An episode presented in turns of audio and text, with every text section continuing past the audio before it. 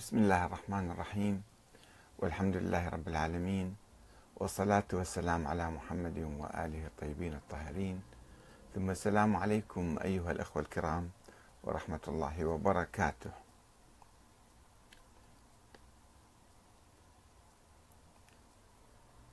آه، نتحدث اليوم عن موقف الشيعة آه، عبر التاريخ من مسألة تحريف القرآن.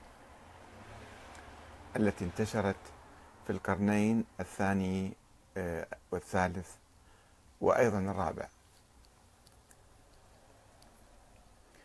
وسوف نتحدث آه، بالخصوص عن موقف آه، الفرقة الاثنى عشرية.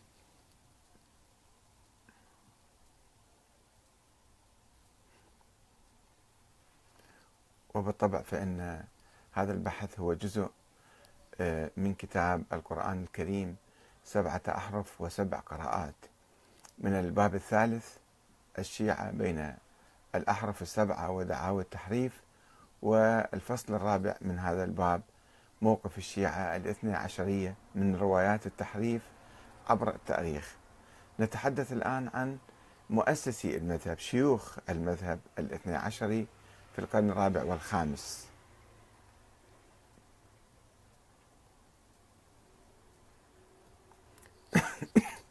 بعد قليل نكون معكم سنكون معكم إن شاء الله.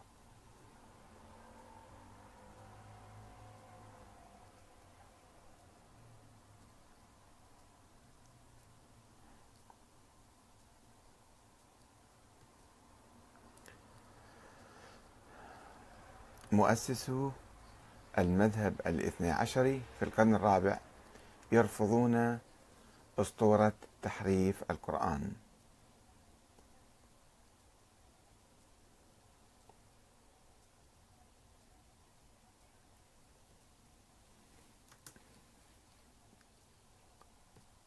نتحدث بعد قليل عن موقف مؤسسي الفرقة الاثنى عشرية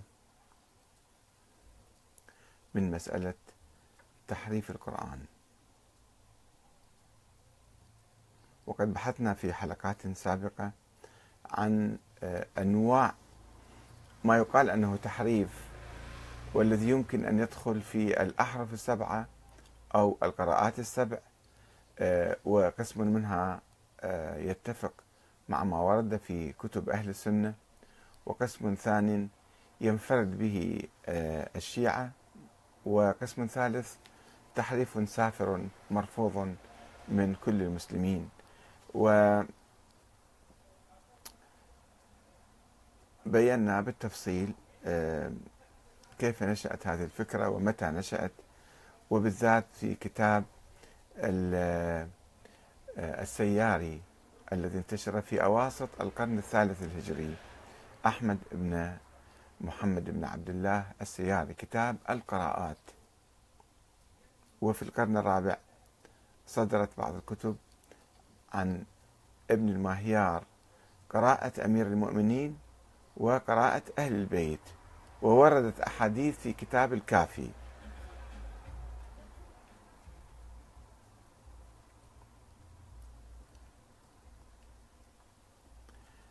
إذا سوف نتحدث عن آه، موقف مؤسسي المذهب الاثني عشري الذين كانوا يرفضون أسطورة تحريف القرآن.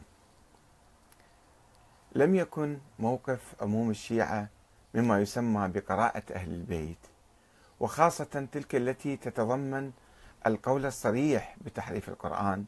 لم يكن موقفهم موقفا واحدا لا قديما ولا حديثا. وذلك لأن الشيعة كانوا منذ نشأتهم يضمون فرقا عديدة وتيارات مختلفة معتدلة ومغالية وأخبارية وأصولية وحشوية ومحققين. وبالتالي فقد اختلفت نظراتهم تبعا لطريقة تناول كل طرف أو كل شخص لتلك الروايات الواردة في كتب التفسير والحديث. ولا يمكن اعتبار موقف شخص معين كالكليني مثلا أو السياري أو ابن الماهيار أنه موقف كان آه، يلتزم به عامة الشيعة. هذه النقطة جدا مهمة. لابد من التفريق بين مواقف الأشخاص والمؤلفين الذين يألفون كتبا وقد يكونوا هم معزولين أو شذاذ ولا آه، يعترف بكتابهم عامة الشيعة.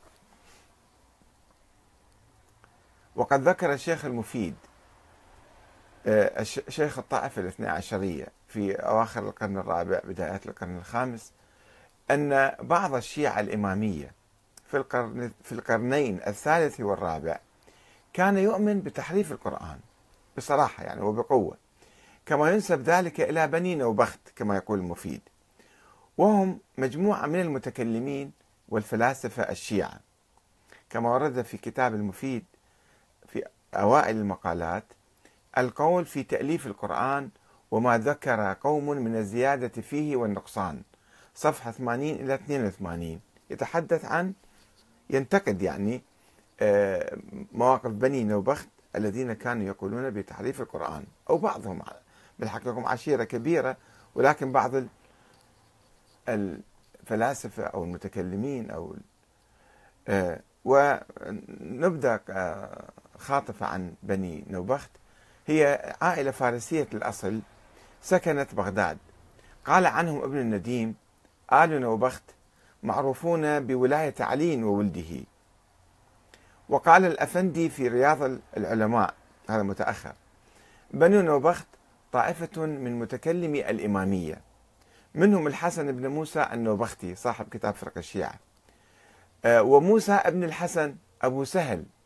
الفيلسوف وإسماعيل بن علي بن إسحاق صاحب كتاب الاستيفاء في الإمامة والتنبيه في الإمامة. والمتكلم إسحاق بن أبي سهل. آه، والسفير الثالث المهدي الغائب الحسين بن روح النوبختي. هذه العائلة كانت آه، في بغداد. وهي كانت يعني آه، وجدهم ربما كان هو من خطط مدينة بغداد التي بناها المنصور. كان مهندس وهو الذي خطط المدينة. آه، تحدثنا عن موقف المفيد اللي كان يقول أن عائلة بني نبخت كانت تقول بتحريف القرآن ولا نعرف إذا كان كل العائلة يعني جميع المتكلمين والفلاسفة يقولون بذلك أم أم بعضهم حتى اشتهر عنهم. إلا أن مؤسسي الفرقة الاثنى عشرية التي ولدت في القرن الرابع الهجري. الفرقة الاثنى عشرية تختلف عن الإمامية. الإمامية فكرة عامة مستمرة إلى يوم القيامة. تقول أن الإمامة بالنص تستمر إلى يوم القيامة وغير محددة بعدد معين.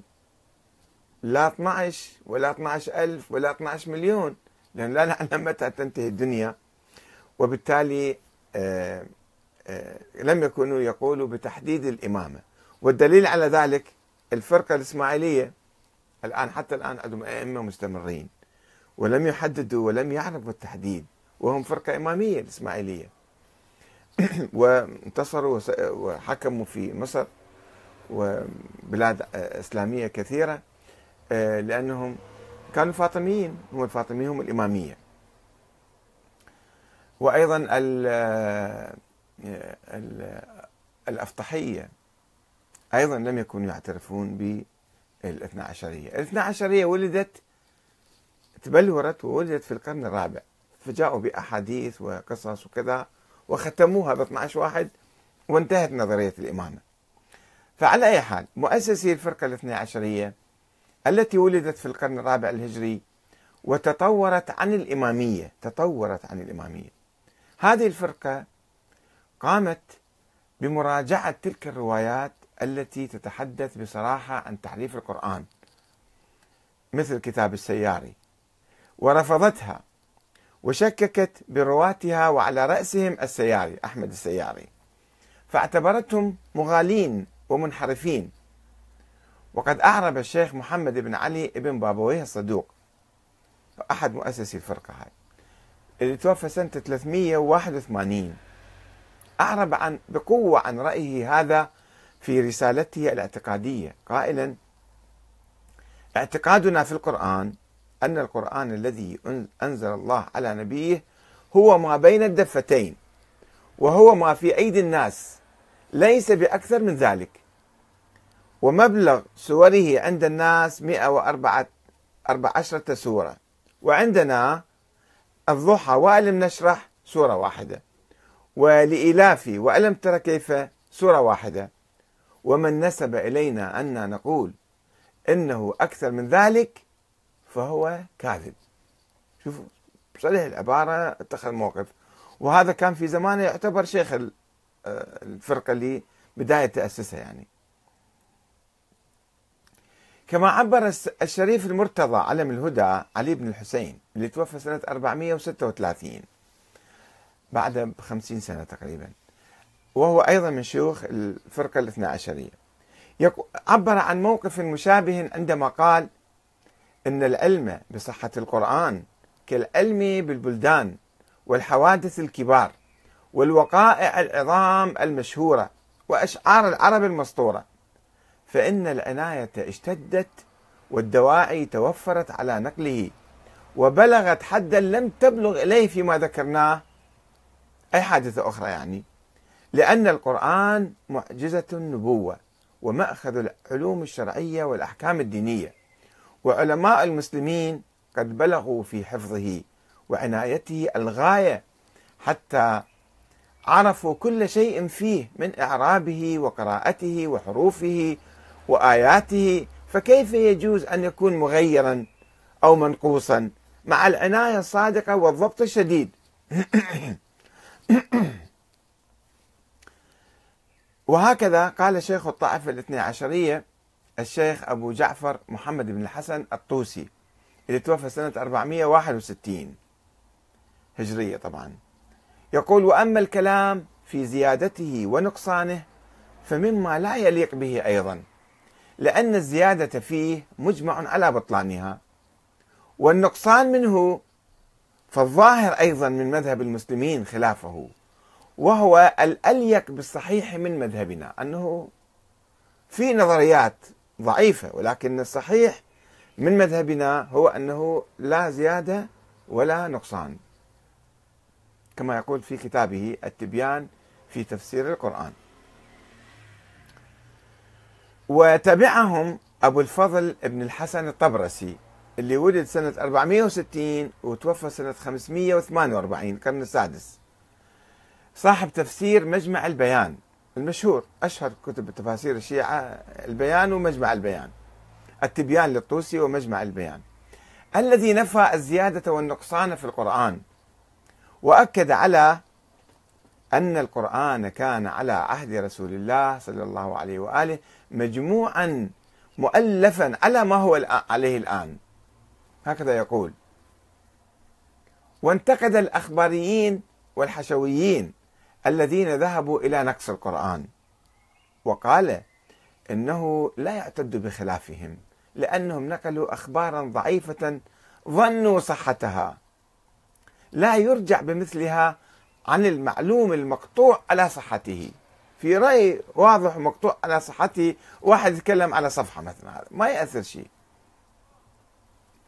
ورفض الطبرسي الروايات السنية والشيعية التي تتحدث عن نقصان آية القرآن. لأن كما يقول طريق طريقها الآحاد التي لا توجب علما فالأولى الإعراض عنها وترك التشاغل بها. لأنه يمكن تأويلها. ولو صحت لما كان ذلك طعنا على ما هو موجود بين الدفتين فإن ذلك معلوم صحته لا يعترضه أحد من الأمة. ورواياتنا متناصرة بالحث على قراءته والتمسك بما فيه ورد ما يرد من اختلاف من اختلاف الأخبار في الفروع إليه. أنا إذا اختلفت في مسألة ارجعوا للقرآن. فإذا القرآن هو الثابت الأساسي. وعرضها عليه فما وافقه عمل عليه وما يخالفه يجتنب ولا يلتفت إليه. ولم يشذ عن التطور الجديد الذي رافق نشوء الاثنى عشرية أو ولادة الاثنى عشرية الفرقة الاثنى عشرية سوى الشيخ المفيد اللي توفى سنة 413 الذي خالف أستاذه الصدوق وتلميذيه المرتضى والطوسي. وقال قد قد جمع أمير المؤمنين عليه السلام القرآن المنزل من أوله إلى آخره وألفه بحسب ما وجب من تأليفه فقدم المكي على المدني. القرآن الموجود حاليا سورة البقرة هي مدنية مقدم في البداية حسب الحجم يعني موضوع. والمنسوخ على الناسخ. لأنه أحيانا الناسخ يتقدم والمنسوخ يجي بعدين. ووضع كل شيء منه في محله. يعني ترتيب القرآن كان شكل آخر كما يقول المفيد. وزعم المفيد أن القائم يعني الإمام المهدي الثاني عشر محمد بن حسن العسكري سوف يقرأ للناس القرآن على ما أنزله الله تعالى وجمعه أمير المؤمنين. وأضاف لا شك أن الذي بين الدفتين من القرآن جميعه كلام الله تعالى وتنزيله وليس فيه شيء من كلام البشر وهو جمهور المنزل يعني معظمه يقول. والباقي مما أنزله الله تعالى عند المستحفظ للشريعة في قسم منها مستحفظ عند الإمام يعني المستودع للأحكام لم يضع منه شيء. وإن كان الذي جمع ما بين الدفتين الآن لم يجعله في جملة ما جمع لأسباب دعته إلى ذلك منها قصوره عن معرفة بعضه ومنها شكه فيه وعدم تيقنه ومنها ما تعمد إخراجه منه أو تعمد إخراجه منه. هذا المفيد كان فقط متميز بهذا الرأي. المفيد في المسائل السرورية المسألة التاسعة. صيانة القرآن من التحريف هذا موضوعا. صفحة 78 و 85 وطبعا المفيد كان شوية مغالي أكثر من بقية ال... أكثر من الصدوق وأكثر من الطوسي والمفيد والمرتضى. في رأيي كان في شوية غرابة يعني في إشارة إلى شيء معين. ومع ذلك فإن المفيد أكد على لزوم التقيد بما بين الدفتين. اتباعا للخبر الصحيح عن أئمة أهل البيت الذين أمروا بقراءة ما بين الدفتين وعدم تجاوزه إلى القراءات الأخرى التي تزيد أو تنقص أو تزيد تزيد أو تنتقص من المصحف نظرا لأنها لم تأتي على التواتر. روايات آحاد غير معتبرة وإنما جاء بها الآحاد وقد يغلط الواحد فيما ينقله. المفيد المسائل السرورية صفحة 78 و85 نفس المصدر السابق يعني. واحتمل المفيد أن تكون القراءات الخاصة المنقولة عن أئمة أهل البيت اللي وردت في كتاب السياري وابن مهيار قراءة أمير المؤمنين وقراءة أهل البيت. هذه كقراءة كنتم خير أئمة أخرجت للناس أو كذلك جعلناكم أئمة وسطا. ويسألونك الأنفال مو يسألونك عن الأنفال. هذه القراءات احتمل المفيد أن تكون منزلة على وجهين. كنوع من الأحرف السبعة. الأحرف السبعة كان فيها شوية اختلاف هذا جزء من الأحرف السبعة. كما يعترف مخالفونا يقول هو المفيد كما يعترف مخالفونا عن السنة به من نزول القرآن على أوجه شتى غير مصحف. عثمان. يعني قبل مصحف عثمان كان في آه، القرآن نازل على وجوه شتى في كلمات تختلف عن بعضها البعض. يسألونك الأنفال أو يسألونك عن الأنفال. هذا بحث مستقل بحثناه في كتابنا في الباب الثاني في هذا الموضوع أو الباب الأول وإن شاء الله ننشره في المستقبل.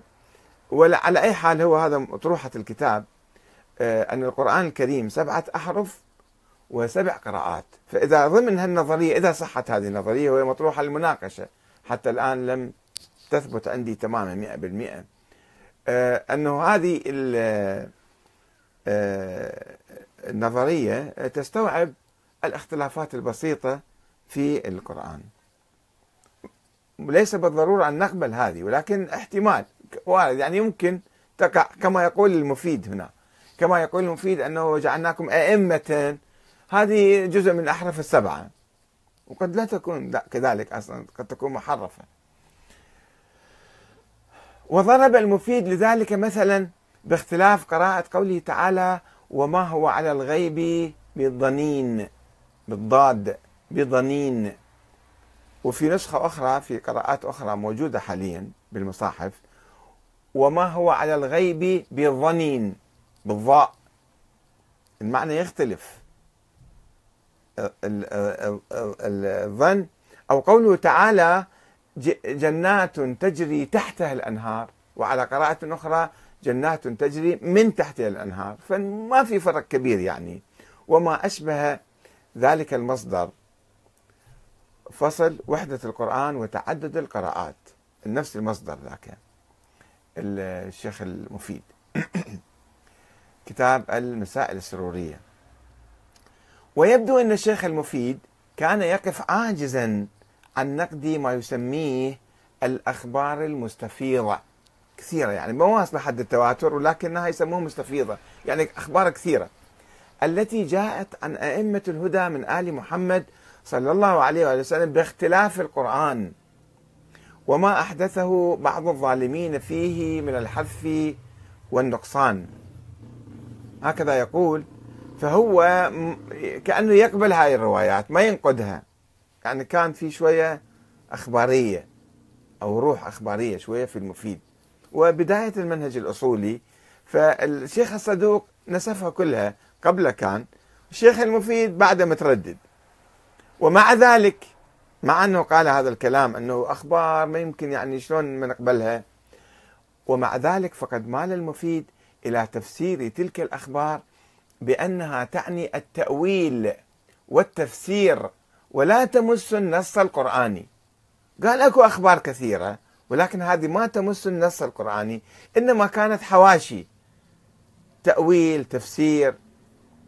وقال المفيد قد قال جماعة من أهل الإمامة إنه لم ينقص من كلمة ولا من آية ولا من سورة ولكن حذف ما كان مثبتا في مصحف أمير المؤمنين عليه السلام من تأويله وتفسير معانيه على حقيقة تنزيله.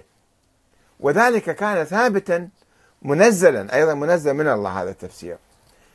ثابتا منزلا وإن لم يكن من جملة كلام الله الذي هو القرآن المعجز. إنما كان شرح. أيضا كلام هذا يعني مو مضبوط كثير وما يعني يمشي. ويضيف المفيد. وعندي أن هذا القول أشبه أي أفضل يعني يقول يقصد. أو أشبه من مقال من ادعى نقصان كلم من نفس القرآن على الحقيقة دون التأويل. هذا خطير كلام راح يصير. وإليه أميل والله أسأل توفيقه للصواب. يعني هو محتار بين الأحاديث ما قادر يقطع. تماما معها وينظر إلى موضوع سلامة القرآن نظرة دقيقة. فقال أنا أميل عن هذه قضايا تأويلية وشرح وتفسير. نفس المصدر السابق أوائل المقالات القول في تأليف القرآن وما ذكر قوم من الزيادة فيه والنقصان صفحة 80 إلى 82 يذكر هذا الكلام. وقد مال الشيخ المفيد هنا إلى الموقف الشيعي الاثني عشري الذي تبلور في القرن الرابع الهجري على يد أستاذه ابن بابويه الصدوق وتلميذيه المرتضى والطوسي. مال إلى جهة رفض أي زيادة أو نقيصة في القرآن والتأكيد على اعتبار الروايات الواردة في هذا الشأن من قبيل التفسير المنزل وليس من أساس القرآن. وإن كانت بعض عبارات المفيد السابقة توحي بإيمانه بحدوث تحريف في عملية جمع القرآن وأن القرآن الكامل هو ما جمعه الإمام علي بن أبي طالب وأنه موجود عند الإمام المهدي الغائب. هذا كلامه به شوية ريحة القبول بالتحريف. ولكنه بالتالي يعني تحرر من هذا الكلام ومال إلى أن هذا كانت تنزيل أو يعني تفسير وما إلى ذلك. نجي بعدين وهذا آه، ما أكده آه، محمد باقر المجلسي الذي توفي سنة 1111 في تعليقه على حديث الإمام الباقر اللي مروي في كتب الحديث ما ادعى أحد من الناس أنه جمع القرآن كله كما أنزل إلا كذاب. وما جمعه وحفظه كما نزله الله تعالى إلا علي بن أبي طالب. هذا حديث مشهور. يعني هنا علق عليه حيث قال اختلف أصحابنا في ذلك فذهب الصدوق ابن بابويه وجماعة إلى أن القرآن لم يتغير عما أنزل ولم ينقص منه شيء. وذهب الكليني والشيخ المفيد قدس الله روحهما وجماعة إلى أن جميع القرآن عند الأئمة عليهم السلام. وما في المصاحف بعضه. وجمع أمير المؤمنين كما أنزل بعد الرسول. وأخرج إلى الصحابة المنافقين فلم يقبلوا منه. وهم قصدوا لجمعه في زمن عمر وعثمان. هذا كلام المجلسي. مرآة العقول في كتاب مرآة العقول باب أنه لم يجمع القرآن كله إلا الأئمة عليهم السلام وأنهم يعلمون علمه كله. جزء ثلاثة صفحة 30 إلى 32 نحن نستعرض الأقوال من دون تبنيها طبعا وإنما من باب البحث العلمي. وقد قلنا سابقا أن تلك الروايات حول التحريف انتشرت في القرون الثاني والثالث والرابع فيما عرف بالمرحلة الأخبارية الأولى. وأنها تقلصت وانحسرت في المرحلة الأصولية عندما تطور آه، الشيعة وولدت الفرقة الاثنى عشرية على مبادئ الأصول والاجتهاد يعني التي ابتدأت في أواسط القرن الرابع الهجري وتعززت في القرن الخامس وما بعده واستمرت في الخط الأصولي ينفون ويرفضون تماما آه، أسطورة تحريف القرآن. آه، إلى هنا نكتفي بهذا القدر. وسوف نحدثكم إن شاء الله عن الخطوط الأخرى عن آه، الأخباريين ماذا قالوا؟ والأصوليين المتأخرين ماذا قالوا؟